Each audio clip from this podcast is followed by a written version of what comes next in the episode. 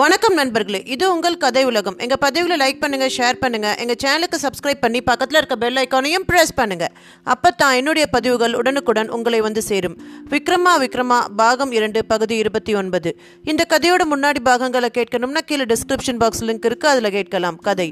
அது ஒரு அழகான தோட்டம். தோட்டம் என்றாலே பூக்களுக்கு பஞ்சமே இருக்காது. பூ இருந்தால் அதிலுள்ள தேனுக்காக வண்டு வந்துவிடுமே. அன்றும் அப்படித்தான். அந்த தோட்டத்தில் சசிரேகா என்னும் அழகிய அரசன் மகளான இளவரசியை தேடிக்கொண்டு நந்தகுமாரன் என்கிற அந்தன இளைஞன் வண்டு போல வந்துவிட்டதாகத்தான் தோன்றியது. நந்தகுமாரன் வந்தது நந்தியாவட்டை மலர்களை பறித்துச் செல்வதற்காக. ஆனால் அவன் தோட்டத்தில் பார்த்ததோ சசிரேகா என்கிற அரசன் மகளாகிய மலரை. சசியும் அழகு நந்தகுமாரனும் அழகு. எனவே அழகோடு அழகு பற்றி கொண்டு எரிந்தது. காமக்கனலும் இருவர் மனதிலும் மூண்டது. நெடுநேரம் ஒருவரை ஒருவர் பார்த்து கொண்டே நின்றுவிட்டனர். பிறகுதான் சுயநினைவு திரும்பியது. சசிரேகா காதல் கசிய நந்தகுமாருடன் பேச தலைப்பட்டாள். அன்பரே தாங்கள் இந்த தோட்டத்திற்கு என்னை பார்க்கவா வந்தீர்கள்? இல்லை இளவரசி நான் ஒரு அந்தணன். மலர் பறிக்க வந்தேன். ஆனால் என் மனம் பறிக்கப்பட்டு நிற்கிறேன். மலர் பறிப்பதுதான் உமக்கு வாடிக்கையா? ஆம். திங்கள் என்றால் நந்தியாவட்டை இந்த வெண் மலரில் சந்திரனின் பூர்ண குளிர்ச்சி உள்ளது. இதை கொண்டு சந்திரசேகரனுக்கு அர்ச்சனை செய்தால் செய்பவர் மனது குளிரும். செவ்வாய் என்றால் அரளி. சிவந்த இம்மலர் துர்க்கைக்கு உரியது. சிவந்த இம்மலரை கொண்டு சக்தி வழிபாடு செய்தால் மனதில் தைரியமும் தன்னம்பிக்கையும் வலுவடையும். புதனன்று மஞ்சள் மந்தாரை. இது மங்களங்களை சேர்க்கும். நம்மிடம் மங்கள தடைகள் இருப்பின் நீங்கும். வியாழனன்று குருவுக்கு உகந்த நாள். பன்னீர் புஷ்பங்களை கொண்டு குரு வணக்கம் புரிய எடுத்த காரியம் யாவிலும் வெற்றியும் செல்வமும் சேரும். வெள்ளி மகாலட்சுமியின் தினம்.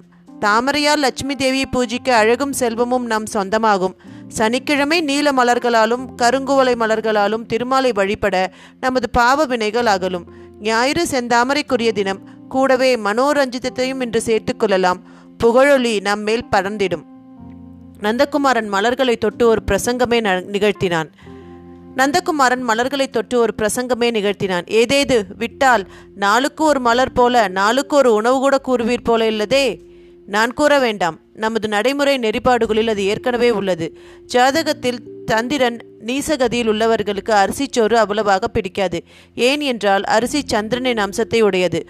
கோதுமையில் சூரிய குணம் இருக்கிறது. நவதானியங்கள் என்று குறிப்பிடுவது நவகோள்களின் குணங்களை உடையதைத்தான். உங்களுக்கு மிக பிடித்த உணவு எது என்பதை வைத்தே உங்கள் ஜாதகத்தில் எந்த கிரகம் உச்சம் எது ஆட்சி எது நீச்சம் என்பதை கூறிவிட முடியும். நந்தகுமாரனின் ஞான விலாசமான பேச்சு சசிரேகாவை வியக்க வைத்துவிட்டது. அடே அப்பா நமது வாழ்க்கையில் இவ்வளவெல்லாம் விஷயங்கள் இருக்கிறதா என்று கேட்டு வாயை பிளந்தாள். அந்த நேரம் பார்த்து ஒரு விபரீத சம்பவமும் நடக்கத் தொடங்கியது. யானை ஒன்று மதம் பிடித்த நிலையில் அந்த தோட்டம் நோக்கித்தான் ஓடி வந்தபடி இருந்தது. இளவரசி சசிரேகாவின் தோழியர்கள் ஆளுக்கு ஒரு மூளை என்று அலறி தெரித்து ஓடிவிட நந்தகுமாரன் மட்டும் அந்த யானை எதிரில் துணிந்து நின்றான். அது சசிரேகாவை வளைத்து பிடிக்க முடியாதபடி தடுத்தவன் நொடியில் அதன் மேல் ஏறி அதன் மத்தகத்தில் குத்தினான். பின் அதன் காதுகளை மடக்கி பிடித்து காலால் உதைத்து அதன் கவனத்தை திசை திருப்பினான். அதுவும் நெடுநேரம் பிளிறிவிட்டு ஒருவாறு அடங்கியிட்டது. அதுவும் நெடுநேரம் பிளிறிவிட்டு ஒருவாறு அடங்கியது. சசிரேகா அவனது தைரியத்தையும் வீரத்தையும் பார்த்து அப்படியே விக்கித்து போய்விட்டாள். முன்பு புதிய கருத்துக்களால் அவள் மனதில் இடம்பெற்றவன் இப்பொழுது வீரத்தால் அவளை அப்படியே மயக்கிவிட்டான். அதன் பின் அரண்மனைக்கு சென்று விட்ட சசிரேகாவுக்குள் சதா சர்வ காலமும் நந்தகுமாரன் நினைப்புதான். நந்தகுமாரனும் ஆலயத்தில் அம்பிகைக்கு பதிலாக சசிரேகாவை தான் பார்த்தான். அவனுக்குள் பசலை பூத்துவிட்டது. இளமையில் விரக தாபம் மட்டும் கூடவே கூடாது. வந்தால் அது இரும்பை கூட வளைத்து முறுக்கி போட்டுவிடும். நந்தகுமாரனின் தாபத்தை தடுமாற்றத்தை மூலதேவர் என்பவர் கவனித்து கொண்டுதான் இருந்தார். மூலதேவர் ஒரு உபாசகர். பல மாய வித்தைகளை கற்றும் வைத்திருப்பவர். கைகளை மூடச் சொல்லி திறக்கச் சொல்வார். உள்ளங்கையில் பொற்காசு இருக்கும். அதை போல கைதட்டச் சொல்வார். முத்துக்கள் சிதறி விழும். இப்படி நிறைய வித்தைகள் காட்டத் தெரிந்த மூலதேவர் நந்தகுமாரனிடமே காரணத்தை கேட்டுவிட்டார். நந்தா உனக்கு என்ன ஆயிற்று? சதா பித்து பிடித்தது போல் அல்லவா இருக்கிறாய்? ஆம் சுவாமி. என்னை காதல் பித்து ஆட்கொண்டு விட்டது. நானும் அதன் பிடியில் இருந்துவிட வழியுண்டா? என்று பார்க்கிறேன். ஒரு வழியும் புலப்படுவதாக தெரியவில்லை. அந்த பெண் யார்? அவள் அவள் யாராக இருந்தாலும் கூறு. அவளோடு உன்னை சேர்த்து வைக்கிறேன். அவள் அவள் இந்த நாட்டு இளவரசி சசிரேகா அந்த பதில் மூலதேவரையே கட்டி போட்டு விட்டது தெரியும் சுவாமி நீங்கள் இனி எனக்கு உதவ மாட்டீர்கள். உங்கள் மாயாஜால வித்தையெல்லாம் சராசரி மனிதர்களிடம்தான். அரசனிடமும் அவன் மகளிடமும் உங்கள் வித்தை செல்லாது என்பது எனக்கு நன்றாக தெரியும். வாயை மூடு எனக்கு ஒரு பிரச்சனையும் இல்லை. உன்னை நினைத்துத்தான் மௌனமானேன். எனக்கென்ன? சசிரேகா எனக்கு கிடைக்க வேண்டும் அவ்வளவுதான். அதற்காக உயிரை கொடுக்கவும் தயார். உளராதே காலில் வி உளராதே காலில் விழுகின்றவருக்கு முதலில் புத்தி பிசகி விடுகிறது. பிறகுதான் மற்ற கோளாறுகள். உளராதே காதலில் விழுகின்றவர்களுக்கு முதலில் புத்தி பிசகி விடுகிறது. பிறகுதான் மற்ற கோளாறுகள். உயிரை விடுகிறேன் என்கிறாயே நீ பிணமாகி எப்படி அவளை காதலிப்பாய்? மன்னியுங்கள் சுவாமி நீங்களே ஒரு நல்வழி காட்டுங்கள். நந்தகுமாரன் அவர் காலில் விழுந்து விட்டான் மூலதேவரும் நெடுநேரம் சிந்தித்துவிட்டு இரண்டு மாயக் குளிகைகளை வரவழைத்தார்.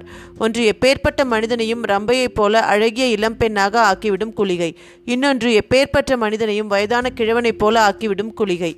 அதை வாயில் இருந்து உமிழ்ந்து விட்டாலோ பழைய நிலைக்கு வந்து விடுவார்கள் அதன்படி நந்தகுமாரன் ஒரு அழகிய இளம்பெண் ஆனான். மூலதேவரோ முதிய அந்தனர் ஆனார். இருவரும் அரசவைக்கு சென்றனர். வயதான பிராமணரின் வருகையை பார்த்த அரசனும் வணங்கி வரவேற்றான்.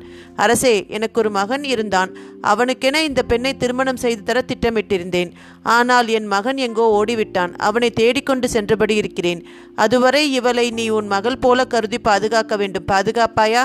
என்று அந்தனர் வேடத்து மூலதேவரும் கேட்க அரசனும் படுவேகமாக சம்மதித்தான். அந்தனருக்கு செய்யும் உதவி அந்த ஆண்டவனுக்கே செய்வது போன்றது என்றும் கூறி அவரை வழியனுப்பி வைத்தான். நந்தகுமாரனும் பெண் வடிவில் அரண்மனைக்குள் குறிப்பாக சசிரேகாவிடம் போய் சேர்ந்தான். அவள் நந்தகுமாரன் நினைப்பில் அழுது வடிந்தபடி இருந்தாள். அவளது காதலை கண்ணுக்கு நேரே பார்த்தவனுக்கு கண்களில் கண்ணீர் வந்துவிட்டது.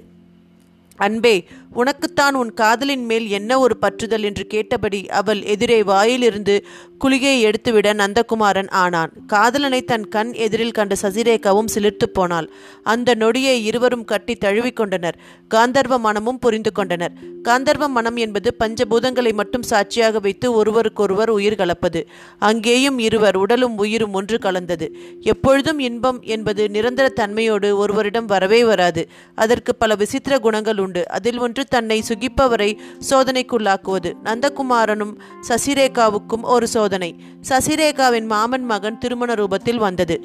சசிரேகாவின் மாமன் மகன் சஞ்சாரன் மிருங்காவதி என்பவளை மணக்கவிருந்தான் அந்த மணத்திற்கு சசிரேகாவும் அழைக்கப்பட்டிருந்தாள். சசி தனியே செல்லவில்லை. தோழி வடிவில் நந்தகுமாரனையும் அழைத்து கொண்டுதான் சென்றாள். சஞ்சாரன் மிருங்காவதி திருமணம் முடியும் வரை நந்தகுமாரன் சஞ்சாரன் கண்ணில் படவில்லை. திருமணமாகி சஞ்சாரன் மிருங்காவதியோடு ஊஞ்சல் மண்டபத்திற்கு வரவும் அங்கே சசிரேகா தன் காதலன் நந்தகுமாரனுடன் அவனது மயக்கும் பெண் வடிவில் ஊஞ்சல் மண்டபத்திற்கு வந்து அவனுடைய சேர்ந்து ஆடிப்பாடினாள். அதனாலேயே விபரீதமும் ஆரம்பமாகிவிட்டது. அப்பொழுதுதான் திருமணமாகி மனைவியுடன் வந்து அமர்ந்திருக்கும் சஞ்சாரன் நந்தகுமாரனின் மாயப்பெண் வடிவைக் கண்டு பித்து பிடித்தது போல ஆகிவிட்டான். திருமணத்திற்கு ஒரு வினாடி முன்பு பார்த்திருந்தால் கூட நந்தகுமாரனின் பெண் வடிவத்துக்கு தாலியை கட்டியிருப்பான். அப்படி ஒரு மனமாற்றம் இல்லை இல்லை தடுமாற்றம் சஞ்சாரனிடம். அது அன்றைய முதல் இரவில் அவன் தொட்டு தாலி கட்டிய மனைவியான மிருங்காவதியிடம் எதிரொலித்தது. தள்ளிப்படு மிருங்காவதி நான் உன்னை தீண்ட மாட்டேன் என்று அவளை திடுக்கிட வைத்தான். மிருங்காவதியும் நிலை அலைந்து போனாள். தள்ளிப்படும் மிருங்காவதி நான் உன்னை தீண்ட மாட்டேன் என்று அவளை திடுக்கிட வைத்தான். மிருங்காவதியும் நிலை குலைந்து போனாள். என்ன இது? இன்றுதான் நமக்கு திருமணமாகியுள்ளது. என்னை தொடக்கூடாது என்றால் என்ன பொருள்? உன்னை எனக்கு பிடிக்கவில்லை மிருங்காவதி. அப்படியென்றால் எதற்காக என்னை மணந்தீர்கள்? தவறுதான். அந்த பெண்ணை முன்பே பார்த்திருந்தால் நான் உன் கழுத்தில் தாலி கட்டியிருக்க மாட்டேன். யார் அவள்? என் அத்தை சசிரேகாவின் தோழி. அவள் அத்தனை அழகியா? பார்த்தால் நீயே மயங்கி விடுவாய். நானும் அவளை ஊஞ்சல் மண்டபத்தில் ஆடும்போது பார்த்தேன். அழகு நிலையற்றது. ஆனால் திருமண பந்தம் அப்படிப்பட்டதல்ல. அது சொர்க்கத்தில் நிச்சயிக்கப்படுவது. நீ என்ன சொன்னாலும் சரி என் வரையில் என் மனைவி என்றால் அது அவள்தான். இது என்ன கொடுமை? எனக்கென்ன வழி? நீயும் ஒரு புறம் இருந்து கொள். அவளுக்கும் இடம் கொடு. இப்படி பேச உங்களுக்கு வெட்கமா இல்லையா? ஆசைக்கு வெட்கமேது. போதும் உங்கள் உளறல். நான் இப்பொழுதே உங்கள் தந்தையிடம் சென்று நியாயம் கேட்கிறேன். மிருங்காவதி அழுது கொண்டே அரச சபை நோக்கி ஓடினாள். ஆனாலும் சஞ்சாரன் அயரவில்லை. நந்தகுமாரனின் பெண் வடிவ நினைப்பிலேயே தலையணை கட்டிக்கொண்டு கண்ணே கனியே என்று கொஞ்சலோடு உளரத் தொடங்கிவிட்டான். மறுநாள் செய்தி சசிரேகாவுக்கு போனபோது அவளுக்கு பகீர் என்றது. நந்தகுமாரிடம் சென்று விபரீதம் வந்துவிட்டது. உங்கள் மாயத்தோற்றமான பெண் வடிவத்தைக் கண்டு என் மாமன் மகனான சஞ்சாரன் மோகம் கொண்டு விட்டான். தனக்கு ஒரு மனம் நடந்து மனைவி இருக்கிறாள் என்பதை தெரிந்தும் அவன் உங்கள் மேல் மோகம் கொண்டு விட்டான். என்ன செய்யப் போகிறீர்கள்? சசிரேகா நந்தகுமாரனிடம் பதறி நின்றாள். உண்மையை கூறிவிடலாமா? உண்மையில் நான் ஒரு ஆண்மகன். இது என் மாயத்தோற்றம் என்றால் அவன் மனம் மாறிவிடும் அல்லவா அதே சமயம் ஆள்மாறாட்டம் செய்து என்னுடன் பழகியதற்காக உங்கள் தலையே என் தந்தை வாங்கி விடுவாரே சசி இப்பொழுது நான் என்ன செய்வது? இரவில் ஆணாக உன்னுடனும் பகலில் பெண்ணாக அவனுடனும் நான் குடும்பம் நடத்த முடியுமா? அது சரி ஒரு பெண்ணோடு குடும்பம் நடத்தவே இங்கே வழி இல்லையே. இதில் இரண்டு குடும்பமா? உடம்புதான் தாங்குமா? இல்லை உள்ளத்திற்குத்தான் அது அழகா? சரி உன்னை பிரிய மட்டும் என்னால் முடியவே முடியாது. அந்த சஞ்சாரனுக்கு ஏன் புத்தி இப்படி போகிறது? அவன் மனைவி மிருங்காவதி அழகாகத்தானே இருக்கிறாள். கவலைப்படாதீர்கள். என் மாமா மிகவும் கோபக்காரர்.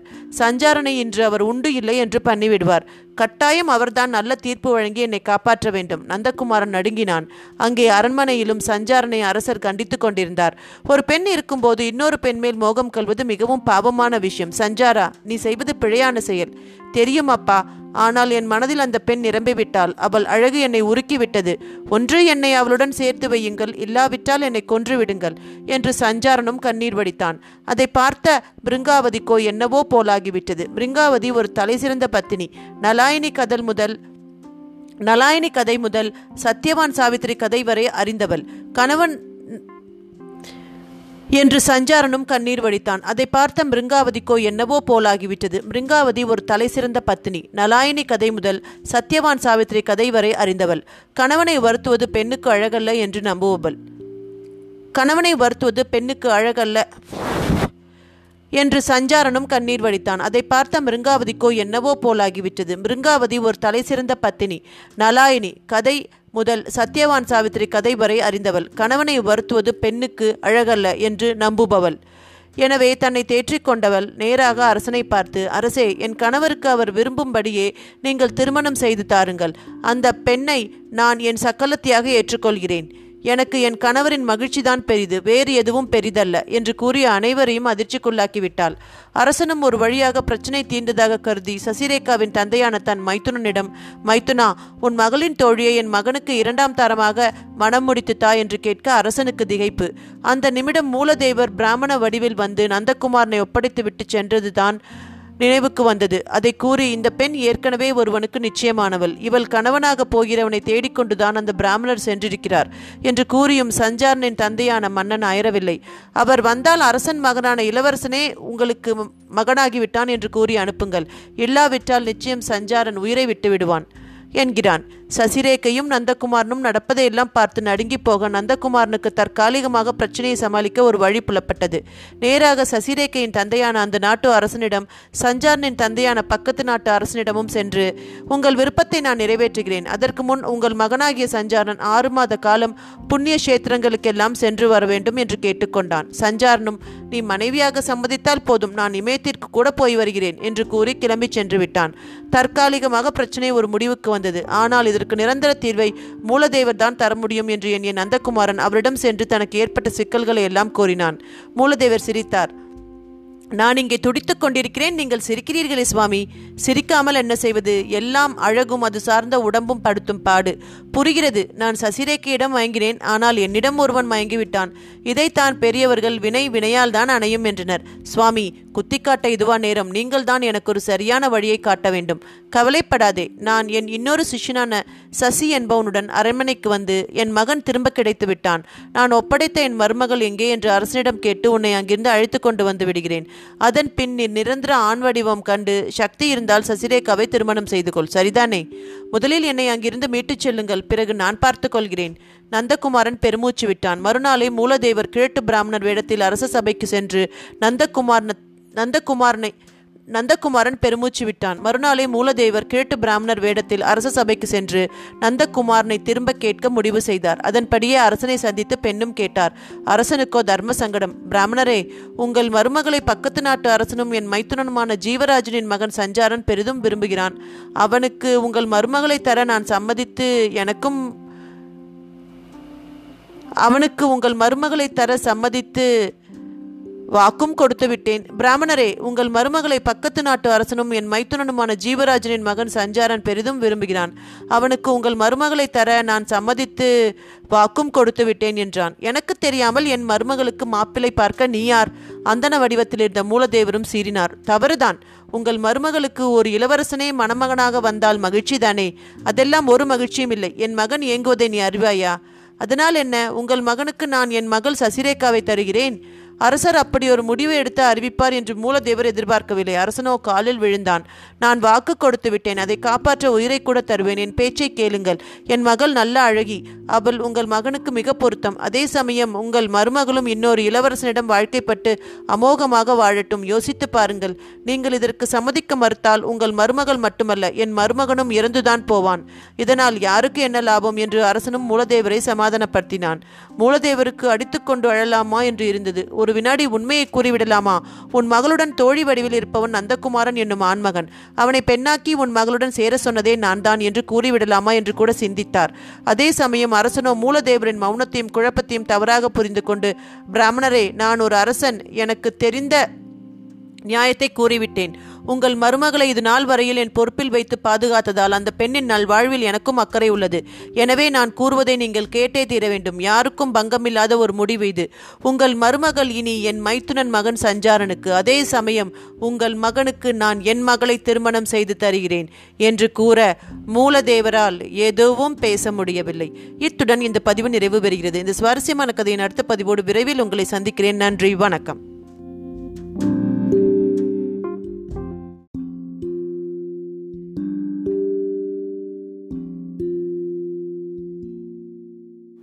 வணக்கம் நண்பர்களே இது உங்கள் கதை உலகம். எங்கள் பதிவுகளை லைக் பண்ணுங்கள் ஷேர் பண்ணுங்கள் எங்கள் சேனலுக்கு சப்ஸ்கிரைப் பண்ணி பக்கத்தில் இருக்க பெல் ஐக்கானையும் பண்ணுங்கள் அப்போ தான் என்னுடைய பதிவுகள் உடனுக்குடன் உங்களை வந்து சேரும். விக்ரமா விக்ரமா பாகம் இரண்டு பகுதி முப்பது. இந்த கதையோட முன்னாடி பாகங்களை கேட்கணும்னா கீழே டிஸ்கிரிப்ஷன் பாக்ஸ் லிங்க் இருக்குது அதில் கேட்கலாம். கதை. மூலதேவர் மௌனமாக திரும்பிவிட்டார். ஆனால் அனைத்தையும் அறிந்த நந்தகுமாரனோ மூலதேவரிடம் சென்று நான் அரசன் மகளான சசிரேகாவை கந்தர்வ மனம் புரிந்து கொண்டு விட்டேன். அப்படி இருக்க எப்படி அவளை நீங்கள் உங்கள் சீடன் சசிக்கு மனம் கொள்ள இயலும்? என்று கேட்டு கதறினான். வேறு வழியில்லை நந்தகுமாரா. குறுக்கு வழியில் சென்றதாலும் மாயத்தை நம்பியதாலும் வந்த வினை இது. நீ கூட உண்மையை கூறி சஞ்சாரனிடம் இருந்து மீண்டும் வந்துவிடலாம். ஆனால் நான் அரசனிடம் எதையும் பேச முடியாது. பேசினால் நாம் ஒருவர் கூட உயிர் வாழ முடியாது. என்று கூறிய மூலதேவர் தன் சீடன் சசிகே அரசன் மகள் சசிரேகாவை திருமணம் செய்ய தயாராகிறார். பாவம் சசிரேகை அவள் யாரை மணப்பது சரியானதாகும்? பல குழப்பங்களுக்கு காரணமாகிவிட்ட காதலன் நந்தகுமாரனையா? இல்லை அரசன் மனமுவந்து மனம் செய்து தர சம்மதிக்கும் அந்தணனின் சீடன் சசியையா? வேதாளம் கதையை கூறியதோடு கேள்வியையும் கேட்டுவிட்டு விக்ரமாதித்தன் என்ன கூறப் போகிறான் என்கிற மாதிரி பார்த்தது. விக்ரமாதித்தனும் சிரித்தான். இந்த பெண்ணாசை தான் ஒரு மனிதனை என்ன பாடுபடுத்துகிறது பார்த்தாயா? என்று வேதாளத்திடமே திருப்பி கேட்டான். அது சரி. பெண்ணாசை இல்லாவிட்டால் மானிட பிறப்புதான் ஏது?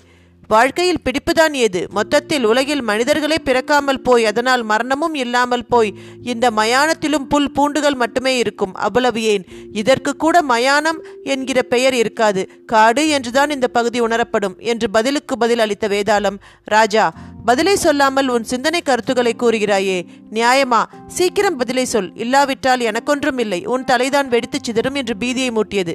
என்ன வேதாளமே? சிறு குழந்தைகளை பயமுறுத்துவது போல என்னை பயமுறுத்துகிறாயே. பதிலை கூறுகிறேன் கேட்டுக்கொள். அரசன் மகளான சசிரேக்கை அந்தன இளைஞன் மேல் காதல் கொண்டிருக்கலாம். ஆனாலும் அந்த இளைஞனான நந்தகுமாரன் அவளை துணிவுடன் மணக்க தயாராகாமல் பெண் வேடத்தில் வந்து அவளுடன் உல்லாசமாக இருந்து பொழுதை கழிக்கிறான். ஆனால் அரசனோ திடமாக அனைவர் நலனையும் உத்தேசித்து தன் மகளை மூலதேவரின் சீடன் சசிக்கு தானே முன்வந்து மனம் செய்து வைக்க தயாராகிறான். ஒரு பெண்ணுக்கு முறைப்படி நடக்கும் திருமணம்தான் பெருமை சேர்க்கும். காதலில் ஏற்பட்ட விருப்பம் குழப்பத்தையும் பலருக்கு மன வேதனையுமே தரும். அதிலும் நந்தகுமாரன் சஞ்சாரன் மனதில் வேறு சலனத்தை மூட்டியவன். எனவே அவன் சசிரேகைக்கு முழுமையாக தகுதியானவன் இல்லை. இறுதியில் வந்தாலும் முறைப்படி வருவதால் சசியே சசிரேகாவுக்கு சரியானவன். சசிரேகா சசியை தான் மணக்க வேண்டும். அதுவே சரி என்று விக்ரமாதித்தனும் கூற வேதாளமும் அந்த சரியான பதிலால் ஒரே எகராக எகிரி பறக்க ஆரம்பித்தது.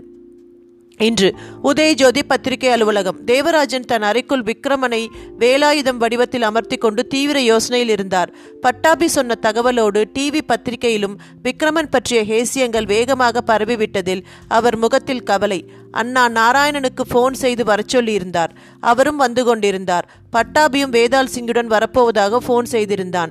மொத்தத்தில் தேவராஜனிடம் ஒரே பதட்டம். ஆனால் விக்ரமன் அமைதியாகவே இருந்தான். அவன் அப்படி இருப்பதுதான் தேவராஜனுக்கும் ஆச்சரியமாக இருந்தது. தான் விக்ரமாதித்தன் அல்ல என்று கூறிக்கொண்டு விஞ்ஞான பாதிப்புகளுடன் பேசிக் கொண்டிருந்தவனா பெரும் புயல் அடிக்கும் இப்போது நிச்சலனமின்றி இருக்கிறான் என்று அண்ணாவுக்கு வியப்பாகத்தான் இருந்தது. இருப்பினும் ஒரு நம்பிக்கை நிச்சயம். பெரிய அளவில் வருத்தப்படும்படியாகவோ இல்லை விபரீதமாகவோ எதுவும் ஆகிவிடாது என்றும் ஒரு நம்பிக்கை. அவருக்குள் ஓடியபடியே இருந்தது. ஒருபுறம் அந்த ஏட்டுக்கட்டு இப்பொழுது இருந்தால் அடுத்து என்ன செய்யலாம் என்று அது வழிகாட்டுமே என்றுமே தோன்றியது. இடையில் சினுங்கியது தொலைபேசி. காதை கொடுக்கவும் மறுமுனையில் இளைய வல்லுவன் சார் நான் தான் இளைய வல்லுவன் பேசுறேன். சந்தோஷம். இப்ப எப்படி இருக்கீங்க? எனக்கு ஒண்ணுமில்ல. ஆமா நம்ம விக்ரமன் சார் பத்தி டிவில எல்லாம் தகவல் வந்துடுச்சு எப்படி? அதான் எனக்கும் தெரியல. இங்க வள்ளுவகுடியிலையும் ஒரே பிரச்சனை. அந்த செத்துப்போன வேலாயுதம் குடும்பத்தவங்க சுடுகாட்டுக்கு போய் தோண்டி பார்த்துட்டு சென்னைக்கு கிளம்பி வந்திருக்காங்க. விக்ரமன் தகவல் தந்திருக்காங்க. அதோட எதிரொலி இது. ஆமா அதே சமயம் விக்ரமன் யாரை சந்திக்கணுமோ அந்த வேதால் சிங் சந்திப்பு நடக்க போகுது. அப்படியா? வேதால் சிங் இருக்கிற இடம் தெரிஞ்சு போச்சா? அதை ஏன் கேட்குறீங்க இந்த விஷயத்துல உங்க ஏடுகள் தான் வழிகாட்டுச்சு. ஆனா அது கைமாறி அந்த நந்தன் பைராய் கிட்ட போயிடுச்சு. தேவராஜன் சார் நந்தன் பைராகி பத்தி நீங்க சொன்ன உடனே தான் ஞாபகம் வருது. அவனோட நாடி ஜோதிட ஏடு இப்ப என்கிட்ட தான் இருக்கு. அதனால நமக்கு என்ன பிரயோஜனம் வள்ளுவரே? நிறைய இருக்கு. எப்படி விக்ரமன் ஏடு மூலமா விக்ரமனோட வாழ்க்கை போக்கை நாம தெரிஞ்சுக்கலாமோ அப்படித்தான் நந்தன் பைராகி ஏடும். அவன் வள்ளுவகுடி வந்திருந்தப்போ எனக்கு நாடி பார்க்கணும்னு சொல்லி பெருவிரல் ரேகையெல்லாம் தந்தான். நானும் நாடி இருக்குதா பார்க்கலாம்னு தேடிட்டேன். அவனுக்கான நாடி கிடைச்சிடுச்சு. ஆனா அவன்கிட்ட நான் உனக்கான நாடி இங்கே இல்லைன்னு சொல்லிட்டேன். அது சரி நீங்கள் சொல்கிறது உண்மை பொய்ன்னு நந்தன் பைராகியால் கண்டுபிடிக்க முடியலையா? ஏடுகள் விஷயத்தில் எந்த தேவதையும் அவனுக்கு உதவ முடியாது. நாங்கள் சொல்கிறது தான் சத்தியமான இறுதி விஷயம். எங்களுக்கு அப்படி ஒரு தெய்வ கட்டு உண்டு. நல்லது வள்ளுவரே அந்த ஏடுகளால நமக்கு ஏதாவது பயனுண்டா நிறையவே. அந்த ஏட்டுப்படி இப்ப நந்தன் பைராகி ஒரு குருடனா இருக்கணும். அவனை அவனோட மந்திர சக்திகள் தான் இப்ப தாங்கி பிடிச்சிட்டு இருக்கு. அவனுக்குன்னு ஒரு பிரத்யேக பலம் கிடையாது. நிஜமாவா? என்ன சந்தேகம்? விக்ரமாதன் கிட்ட கேள் கேட்டு பாருங்க. என்ன சந்தேகம்? விக்ரமாதித்தன் கிட்ட கேட்டு பாருங்க. அவர்தான் அந்த பைராகியோட தொடர்ந்து சந்திப்புல இருக்காரே. இல்ல இப்ப விக்ரம்னால எங்கேயும் வெளியே போக முடியாது. துரதிருஷ்டமான ஒரு சம்பவம் நடந்துடுச்சு. என்ன தேவராஜன் சார்? அதை எப்படி சொல்லுவேன்? விக்ரமனோட சொந்த உடம்பு காணாமல் போயிடுச்சு. எப்படி சார்? தெரியல. இங்கே என்னோட ஆஃபீஸில் என் ரூமில் தான் அவர் தன் உடம்பை உதுத்துட்டு வேலாயுதம் உடம்புல புகுந்து வெளியே போனார். திரும்பி வந்து பார்த்தா விக்ரமன் உடம்பை காணும். விக்ரமன் பற்றி உண்மை தெரிஞ்சவங்க நாம் ஒரு நாலு பேர் தான். அடுத்தது அந்த நந்தன் பைராகி. ஆகையால் இது அவன் வேலையாக தான் இருக்கணுங்கிறது என் என் யூகம். இருக்காது சார். ஏன்னா நந்தன் பைராகி சந்தேகத்துக்கு இடமில்லாதபடி இப்போ ஒரு குருடன். அவன் ஏட்டில் பல குறிப்புகள் வந்திருக்கு. அதையெல்லாம் சொன்னால் நீங்கள்லாம் வாயடிச்சு போயிடுவீங்க. அப்போ முதல்ல புறப்பட்டு வாங்க. விக்ரமன் விஷயம் மீடியாவில் வேற பரவிட்டதால அதோட தாக்கம் வேற. முன்பே ரொம்ப பேர் விக்ரமனை தேடி அலைய ஆரம்பிச்சிட்டாங்க. இப்போ கேட்கவே வேணாம். நாம் ரொம்ப கவனமாக இருக்க வேண்டிய கட்டம் இது. நல்லது சார். நான் உடனே கிளம்பி வரேன். நான் வரதுக்கு தாமதமானாலும் ஆகலாம். இருந்தாலும் ஒரு விஷயம். எனக்கு தெரிஞ்சதை சொல்கிறேன் விக்ரமாதித்த ராஜாவுக்கு முழு பலமோ விக்ரமாதித்த ராஜாவுக்கு முழு பலமே நல்லது சார் நான் உடனே கிளம்பி வரேன். நான் வரதுக்கு தாமதமானாலும் ஆகலாம். இருந்தாலும் ஒரு விஷயம். எனக்கு தெரிஞ்சதை சொல்கிறேன் விக்ரமாதித்த ராஜாவுக்கு முழு பழமே அவர் காளியோட சன்னதியில் இருக்கும்போது தான் ஆகையால் அவர் எங்கே இருந்தாலும் உடனடியாக அவரை காளி கோயிலுக்கு கூட்டிக்கிட்டு போயிடுங்க. அதுக்குள்ள நானும் அங்கே வந்துடுவேன். அதே போல் அந்த வாளும் அவர் கையில் இப்போ இருக்கட்டும். அது அவர்கிட்ட இருக்கும்போது இன்னும் பலம் அதிகம். இளைய வள்ளுவனின் ஆலோசனைகள் தேவராஜனுக்கும் மிக ஏற்றதாகத்தான் தோன்றிற்று. ரிசீவரை வைத்துவிட்டு நிமிர்ந்தார். அண்ணா நாராயணன் வந்து கொண்டிருந்தார். வரும்போதே அவரிடம் பரபரப்பு ஆபீஸும் அவரை ஒரு மாறி பார்த்தது. வாங்க அண்ணா என்ன தேவராஜ்? பரம ரகசியமா நாம காப்பாத்த நினைச்ச விஷயம் ஊரே பத்திக்கிட்டு எறிகிற ஒரு விஷயமா மாறிடுச்சு போல இருக்கே. ஆமாண்ணா என்று தேவராஜன் அண்ணாவை அழைத்து கொண்டு மொட்டை மாடிக்கு செல்ல ஆரம்பித்தார். அண்ணாவுக்கும் தேவராஜன் தனிமையில் பேச விரும்புகிறார் என்பது விளங்கிற்று. அப்படியே ஆபீஸே ஒரு மாதிரி பார்ப்பதையும் கவனித்தார். மொட்டை மாடியை அடையவும் முதல் கேள்வியை விக்ரமன் இப்பொழுது எங்கே என்பதுதான். பதிலுக்கு விக்ரமன் மொட்டை மாடியில் வாட்டர் டேங்க் பத்மாசனத்தில் இருந்தான். அண்ணாவும் கவனித்தார். தேவராஜ் எப்படி இப்படி ஒரு சூழ்நிலையில் விக்ரமனால இப்படி சாவதானமாக உட்கார்ந்து தியானம் செய்ய முடிஞ்சுது? அண்ணா விக்ரமாதித்தன் இப்போ உங்கள் ஆசிரமத்தில் இந்த சராசரி விக்ரமன் இல்லை. அவர் இப்போ சக்தியோட சுரங்கம். உடம்பு மட்டும் கிடைச்சிட்டா போதும். தன் கடமையை செய்ய புறப்பட்டுடுவார். என்ன தேவராஜன் இது புது குழப்பம்? அவ்வளோ பெரிய உடம்பு எப்படி காணாமல் போகும்? போயிருக்கே. நந்தன் பைராகி தான் விக்ரமனை தன் கூட்டுக்குள்ள வச்சிருக்க விக்ரமன் உடம்பை கவர்ந்திருக்கணும்னு நான் கூட நினைச்சேன். ஆனா இளைய வள்ளுவர் போன்ல பேசும்போது சான்ஸே இல்லை. இப்ப நந்தன் பைராகியை இரண்டு கண்ணும் இல்லாத குருடன்னு சொல்றார். சரி நாம இப்ப என்னதான் பண்ண போறோம்? ஆமா நந்தன் பைராகி கிட்ட இருந்து விக்ரமனுக்கு எதுவும் தகவலே இல்லையா? இதுவரை எந்த தகவலும் இல்லை. ஒருவேளை இளையவல்லுவன் சொன்ன மாதிரி குருடா ஆயிட்டதால தடுமாறிட்டு இருக்கானோ என்னவோ. அந்த வேதாளன் சந்திப்பு அது இனிதான் நிகழணும். பட்டாபி இப்ப அந்த வேதாளமான வேதாள் சிங்கோட தான் வந்துட்டு இருக்கார் தேவராஜன் சொல்லி முடிக்கவில்லை. அங்கே பட்டாபியும் வேதாள் சிங்கும் வந்து கொண்டிருந்தனர். வேதாள் சிங்கின் தோற்றம் தான் ஒரு மாதிரி இருந்தது. ஆனால் கண்களில் பரவசம் உடம்பிலும் கூட கூனி குறுகிய ஒருவித பணிவு. வேதாள் சிங் வரும்போதே தியானத்தில் இருக்கும் விக்ரமாதித்தனை பார்த்துவிட்டு நேராக போய் விக்ரமன் அருகே மண்டியிட்டு கைகட்டி கொண்டு நின்றான். கண்களை மூடி தியானத்தில் இருக்கும் விக்ரமனை ஆசை ஆசையாக பார்த்தான். பட்டாபி முகத்தில் ஒரு செருக்கான புன்னகை. ஆனால் தேவராஜனோ அண்ணாவோ வேதாளம் விக்ரமாதித்தன் பட்டி என்கிற மூன்று பேரின் தரிசனத்தை ஒரு காண கிடைக்காத காட்சியாக எண்ணி பார்த்தபடி இருக்க. மகாராஜா வேதால் சிங் கைகளை கூப்பியபடி விக்ரமாதித்தனை அழைத்தான். விக்ரமாதித்தனும் அதுவரை அவர்கள் பேசிய பேச்சுக்கெல்லாம் தாங்கியவன் வேதால் சிங் அழைக்கவும் உடனே கண் திறந்து விட்டான். நீண்ட நெடிய காலக்கணக்குக்கு பின் ஏற்படும் ஒரு சந்திப்பு இது. எத்தனை உயிர்கள் இறந்து மறைந்த பின் இப்படி திரும்ப ஒருவடோ ஒரு- ஒருவடோ நீண்ட நெடிய கால கணக்குக்கு பின் ஏற்படும் ஒரு சந்திப்பு இது. எத்தனை உயிர்கள் இறந்து மறைந்த பின் இப்படி திரும்ப ஒருவடோ நீண்ட நெளிய நீண்ட நெடிய கால கணக்குக்கு பின் ஏற்படும் ஒரு சந்திப்பு இது. எத்தனை உயிர்கள் இறந்து மறைந்த பின் இப்படி திரும்ப ஒருவரோடு ஒருவர் சந்தித்து கொண்டிருக்கின்றனவோ தெரியாது. ஆனால் விக்ரமாதித்தன் வேதாளம் சந்திப்பு ஒரு காலத்தை வென்றுவிட்ட விஷயமாகவே தேவராஜனாலும் அண்ணாவாலும் உணரப்பட்டது. மகாராஜா எப்படி இருக்கிறீர்கள்? வேதாளம் வேதாளம் தானே நீ? என்ன மகாராஜா என்னை இனம் காணுவதில் தடுமாற்றமா? அண்ணன் தன்னையே முதலில் ஒப்புக்கொள்ளவில்லை. அதற்கே நாங்கள் மிகவும் போராட வேண்டியிருந்தது. பட்டாபி இடையீடு செய்தான். அந்த அளவுக்கு இந்த ஜென்மத்தின் வாசனை பழைய நினைவுகளை அமைக்கிக் கொண்டு இருந்திருக்கிறது. ஆனால் நீ முதல் பார்வையிலேயே என்னை இனம் கண்டு கொண்டது உண்மையில் என்னை பூரிக்க வைக்கிறது. மகாராஜா உங்களை நான் காண்பேன் என்று நினைக்கவே இல்லை. உங்களை பற்றி எப்பொழுது நான் அறியத் தொடங்கினேனோ அப்பொழுதே எனக்குள் பழைய எண்ணங்கள் பூவானம் போல உதிர ஆரம்பித்து விட்டன உண்மையில் நான் இந்த ஜென்மத்தில் சாதாரண சராசரி ஒருவன் இல்லை. என் பெயரை கேட்டாலே நடு நடுங்குவார்கள். அப்படி ஒரு மனிதன் நான். வேதாளம் என்றாலே நடுங்கித்தானே தீர வேண்டும். வேதாளத்துக்கு ஊரும் உலகமும் பயப்பட்டது. ஆனால் நீங்கள் துளிகூட அஞ்சவே இல்லையே. ஒரு முறையா இருமுறையா இருபத்தி நான்கு முறை என்னை விடாம நீங்க கைப்பற்றினீர்கள். என் கதைகளுக்கு சரியான விடை கூறினீர்கள். பின் எனக்கும் சாப விமோச்சனம் அளித்தீர்கள். இதை எப்படி நான் மறக்க முடியும்? வேதால் சிங்கும் விக்ரமனும் அந்த நாளில் தூய தமிழில் பேசிக்கொள்வது போலவே பேசிக்கொண்டதை கேட்ட தேவராஜன் ஒரு டேப் ரெக்கார்டர் கொண்டு வந்து பதிவு செய்து கொண்டால் என்ன என்று கூட எண்ணினார். அண்ணா இவங்க பேசிக்கிறதெல்லாம் இவ்வளோ பெரிய விஷயங்க. நாளைக்கு இவங்க தான் வேதாளம் இவர் தான் விக்ரமாதித்தன்னு நாம ஊர் உலகத்துக்கு இதை வச்சே கூட நிரூபிக்கலாம் இல்லையா? என்றார் குழந்தைத்தனமாக. அண்ணாவும் ஆமோதித்தார். அதே சமயம் வேதாளம் விக்ரமாத்திடம் கேட்ட ஒரு கேள்வி கவனத்தை திருப்பியது. மகாராஜா உங்களின் தேஜஸான அந்த உடல் எங்கே? இது என்ன வேடிக்கை? வேடிக்கை தான் நான் வேடிக்கை காட்ட எண்ணினால் என்னிடமும் யாரோ வேடிக்கை காட்டியுள்ளனர். முதலில் என் உடம்பை கண்டுபிடிக்க வேண்டும். வேதாளமே உன்னால் அண்ணாவின் உடம்பு எங்கே இருக்கிறது என்று கண்டுபிடிக்க முடியாதா? பட்டாபியின் குறுக்கு கேள்வியை தொடர்ந்து ஒரு மர்ம புன்ம புன்னகை வேதாள் சிங்கிடம். இப்படி சிரித்தால் என்ன அர்த்தம்? இனி மகாராஜா எதை பற்றியும் கவலைப்பட வேண்டாம். அவர் உடல் இருக்கும் இடத்தை இப்பொழுதே கண்டறிந்து கூறுவேன். நான் வந்துவிட்டேன் அல்லவா? இனி மகாராஜா எதற்கும் கவலைப்பட தேவையே இல்லை என்ற வேதாள் சிங் அங்கேயே அப்போதே கண்களை மூடிக்கொண்டு தனக்குள்ள மந்திர சக்தியால் விக்ரமாதித்தன் உடல் எங்கே இருக்கிறது என்று பார்க்க ஆரம்பித்தான். அவனுக்குள் ஒரு தூர திருஷ்டி பார்வை உருவாகத் தொடங்கியது. அதில் விக்ரமாதித்தன் உடல் உதயஜோதி பத்திரிகை அலுவலகத்தில் ரிசப்ஷன் உதயஜோதி பத்திரிகை அலுவலகத்தில் ரிசப்ஷனிஸ்டாக பணியாற்றும் தமிழரசியின் மடி மீது கிடக்கும் காட்சி தோன்றியது.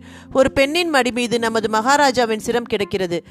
அவள் நமது மகாராஜாவின் தலையை ஆசையாக வருடி கொடுத்தபடி இருக்கிறாள் என்று கண்களை திறக்காமலே கூறினான். தேவராஜனும் அண்ணாவும் வாயை பிளந்தனர். அந்த பெண் இருக்கும் இடத்தை சொல் வேதாளமே பட்டாபி தூண்டிவிட்டான். உடனேயே வேதாளத்தின் தூரதிருஷ்டியில் சூழ்நிலை பரவ ஆரம்பித்தது. மிகவும் நடுத்தரமான வீடு. வீட்டில் அந்த பெண் மட்டும்தான் இருக்கிறாள். வீட்டுக்கு வெளியே மல்லிகை கொடி வீட்டுக் கதவில் அறுபத்தி நாலாம் நம்பர் உள்ளது. தெருவில் ஒரே சந்தடியாக இருக்கிறது. தெரு முனையில் பட்டேல் தெரு என்றும் உள்ளது. வேதாள் சிங்கின் விளக்கம் தேவராஜன் கண்களை அகலமாக திறக்கச் செய்தது. அது என் ஆஃபீஸ் ரிசப்ஷனிஸ்ட் தமிழரசியோட வீடு.